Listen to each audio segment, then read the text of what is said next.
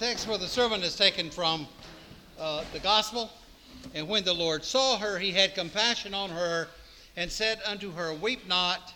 And he came and touched the bier. And they that bare him stood still. In the name of the Father, and of the Son, and of the Holy Ghost. Uh, this is the first of four accounts of a resuscitation of a dead person that Luke has preserved two in his gospel and two in the book of Acts. Uh, it's worth recalling, in fact, uh, his preface to his gospel, where he lays out uh, what he's doing and what he intends. Inasmuch as many have taken under uh, have undertaken to compile a narrative of things which have been accomplished among us, just as they were delivered to us by those who, from the beginning, were eyewitnesses and ministers of the word it seemed good to me also, having followed all things closely for some time past, to write an orderly account. His point is uh, that though he was not an eyewitness to these events, he's an educated man. He knew how to research, and he did so diligently and followed the best practices of the historiographers of his day. I'm not making that up. That's what the man just said. Uh, and he did that in order to present a verifiable and an organized account of the life of Jesus Christ. Uh, as you can see, uh, and as I've already said, an important principle of the historiography of Luke's day was the word of the eyewitness. Very high.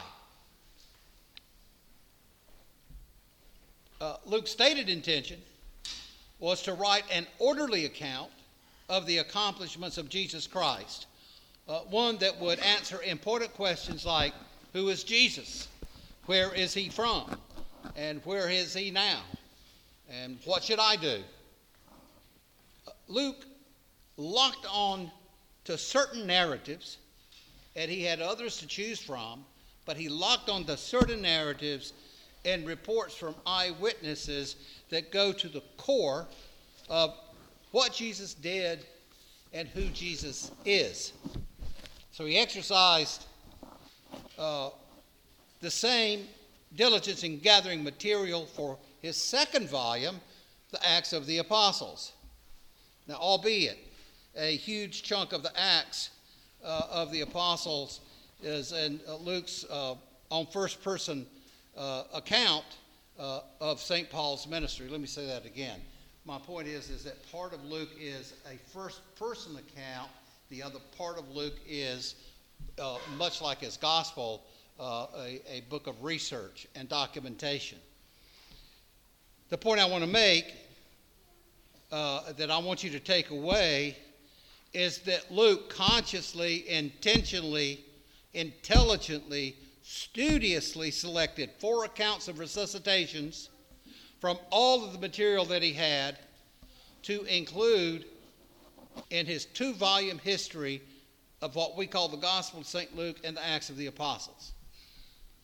Now, immediately following this first resuscitation, which is what this is, we have the disciples of John the Baptist on John's behalf, who's in prison, waiting for the death sentence. They come making inquiries into Jesus' ministry. And so when our Lord, and uh, essentially John says, uh, Are you the one, or do we, should we wait for another? Because John uh, was, his faith was slumping. Well, how could it not? Uh, uh, a bit. And so he sent and asked, and Jesus uh, answered John's questions by alluding to the fact that the dead are being raised. Uh, he is referring then specifically to the resuscitation of the widow's son that we have documented here. Uh, the next resuscitation is the raising of Jairus' daughter. That's two in the gospel. Now, in the Acts, Luke preserved two accounts one of the Apostle Peter, the other of St. Paul raising a dead person to life. Now, Luke's point in Acts is this, and this is the point I want you to get that the apostolic authority and power to do such things comes from the resurrected Christ who has bestowed his authority onto his ministers. Are y'all with me?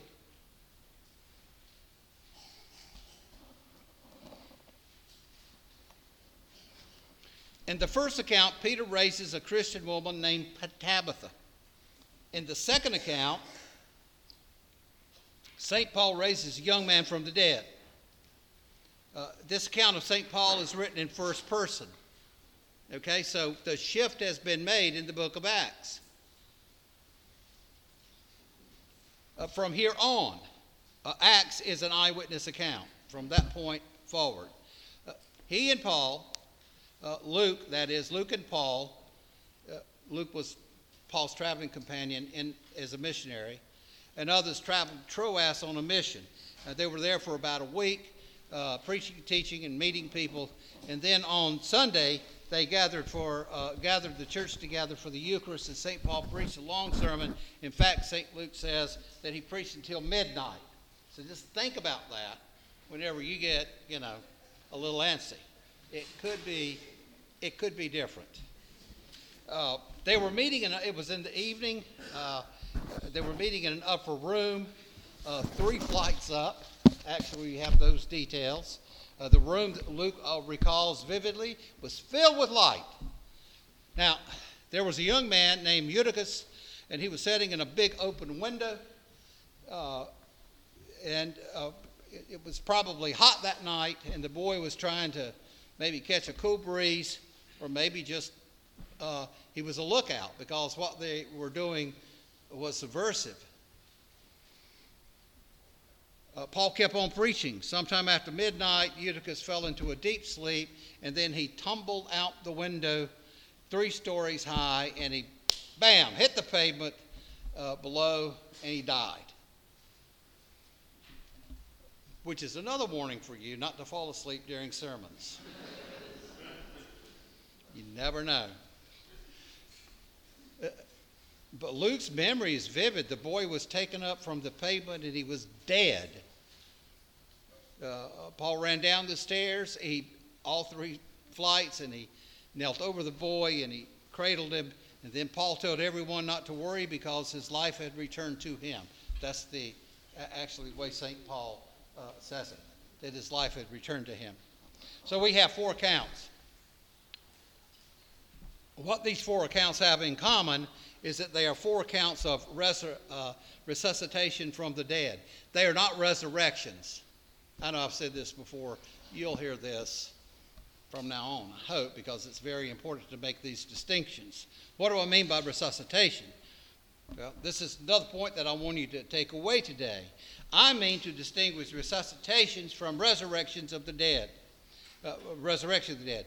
Lazarus was probably the most famous case of resuscitation from the dead. In fact, he, he was good and dead because his sister Mary told Jesus not to go to the grave when he was on his way there because Lazarus had been there for at least four days and he would stink. That's what she said. Death stinks. Dead people have to be buried, in particular in that place. Tabitha, no doubt, was washed and no doubt wrapped in a shroud with spices for her burial when Peter came in and called her back from the dead. But here's the point every one of these persons eventually died again because they were not resurrected. Are y'all with me? You get this. They, every one died again because they were not resurrected. In the resurrection, we will never die again. In the resurrection, too, by the way, this is an aside, not charging extra for it. I want you to hear it though. In the resurrection, we are still who we are. We do not become different people, different persons, but uh, everything's made new. We put on incorruption we put on immortality. and we are raised to everlasting life, never to die again. But please understand that the resurrection from the dead does not involve the annihilation of nature. Rather, Christ will complete, He will perfect nature. As you've heard a thousand times before from this pulpit and from us teaching, grace never destroys nature. Grace completes nature. Grace perfects nature. Grace does not suspend the laws of nature. Grace opens up true nature. Now, by his resurrection, Jesus Christ has not negated nature. He has rather fulfilled nature's destiny, our nature's destiny, to burst into blossom in resurrected bodies and to live forever with the Lord. But resuscitation is not resurrection. Resuscitation is not a bursting into blossom. So let's look at this text quickly, or fairly quickly. Jesus and his disciples came upon this little village called Nain, which they probably, in that village, had a population about 150 souls, just about the size of our parish. That's a little village.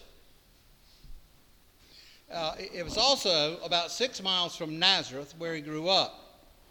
As D- Jesus and his, and by the way, you know, when you read that, say, ah, six miles is nothing. Come on. Pass over historically in your mind and imagination. Pass over to that point of view. I mean, they didn't have bicycles, much less automobiles. They walked everywhere.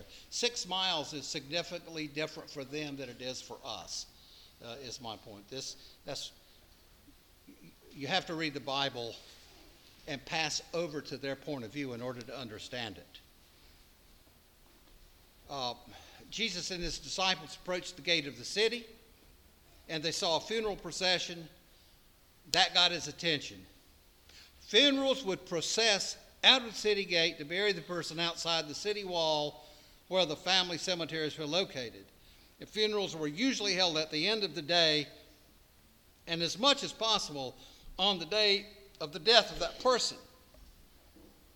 Uh, Luke makes the point uh, of telling us uh, that this death involved, and he says this is very specific, an only begotten son the only begotten son of his mother. The mother, now a widow, is now childless. She has no family. And she's become an orphaned parent. This passage, you see, already bristles with emotion.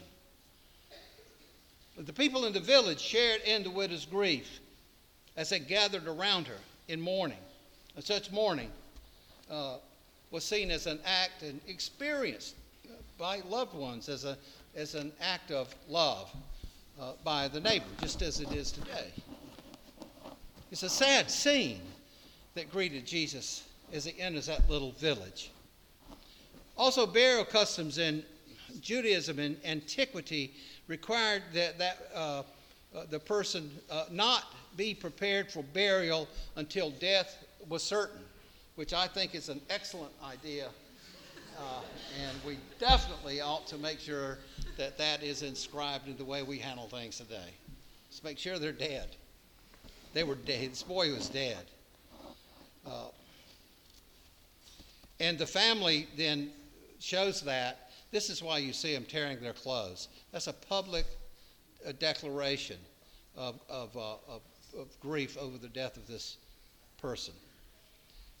Um, generally, they weren't kept, kept in the house overnight, but anyway, the corpse was wrapped in linen and spices, just exactly like we see Jesus uh, wrapped. And he's placed on a wooden plank. Uh, and this is what the text refers to as a bier. Uh, uh they were not placed in coffins. Uh, everyone could see the corpse, or at least see the corpse wrapped in these strips of linen on the plank as they process with the family out that gate. Then Jesus approaches the widow and he told her to stop crying. Now, again, imaginatively pass over to that point of view. I mean, that's not a Hallmark card at all. I mean, that's jarring. Uh, and in fact, it, it, it seems uh, what kind of person does that? Stops the funeral and goes up to the mother uh, who has lost her only son and tells her to stop crying. And then he approached the men. Turned around, the man carrying the dead boy, and he touched the plank. As soon as he touched the plank, the bier, the procession stopped, not because of a miracle, because they hadn't performed a miracle yet, not because they thought, oh, wow, Jesus is here and he's going to, not because of that, but more likely, again, out of shock, because touching the bier defiled the person according to the law. And that person uh, uh couldn't go into worship until that was uh, made right and, and settled. Uh, plus, as I say, it's as shocking as him telling a grieving mother not to weep. Luke tells us that our Lord's actions were motivated by his compassion for the widow.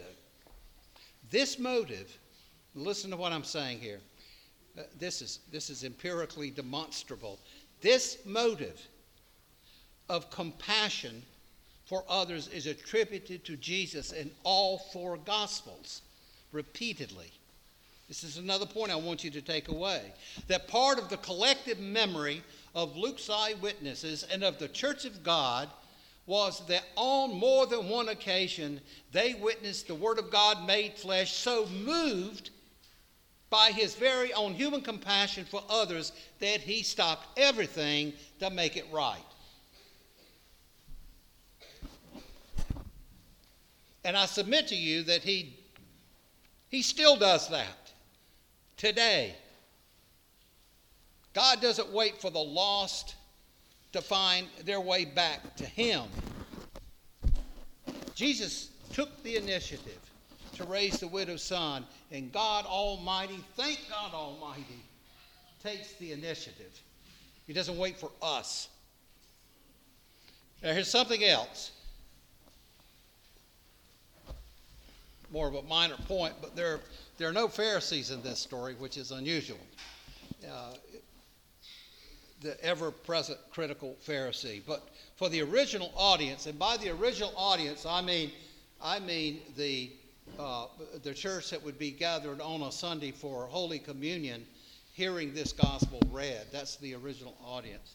Uh, just his touching the bier was probably enough to bring back the contrast between Jesus' love of people and the self righteousness of those who have nothing to offer but more and more and more rules. The righteousness of God is not attained in its pursuit. Holiness does not glory in itself, but rather, as we follow Jesus in his love for others, the righteousness of God pursues and overtakes us. We don't know from the text how the people carrying the plank responded to Jesus uh, at first, other than the fact that they stopped. And when he started talking to the dead boy, we don't have any response, although I imagine a few thoughts were going through their heads as well. Why would a stranger who doesn't know this family interrupt such a sad and necessary, necessary ritual as this? But then the unthinkable, the unimaginable happens. The way of all flesh, death, crosses paths with the Word made flesh. And he, Jesus, said, Young man, I say unto thee, arise. And he that was dead sat up and began to speak. And he delivered him to his mother.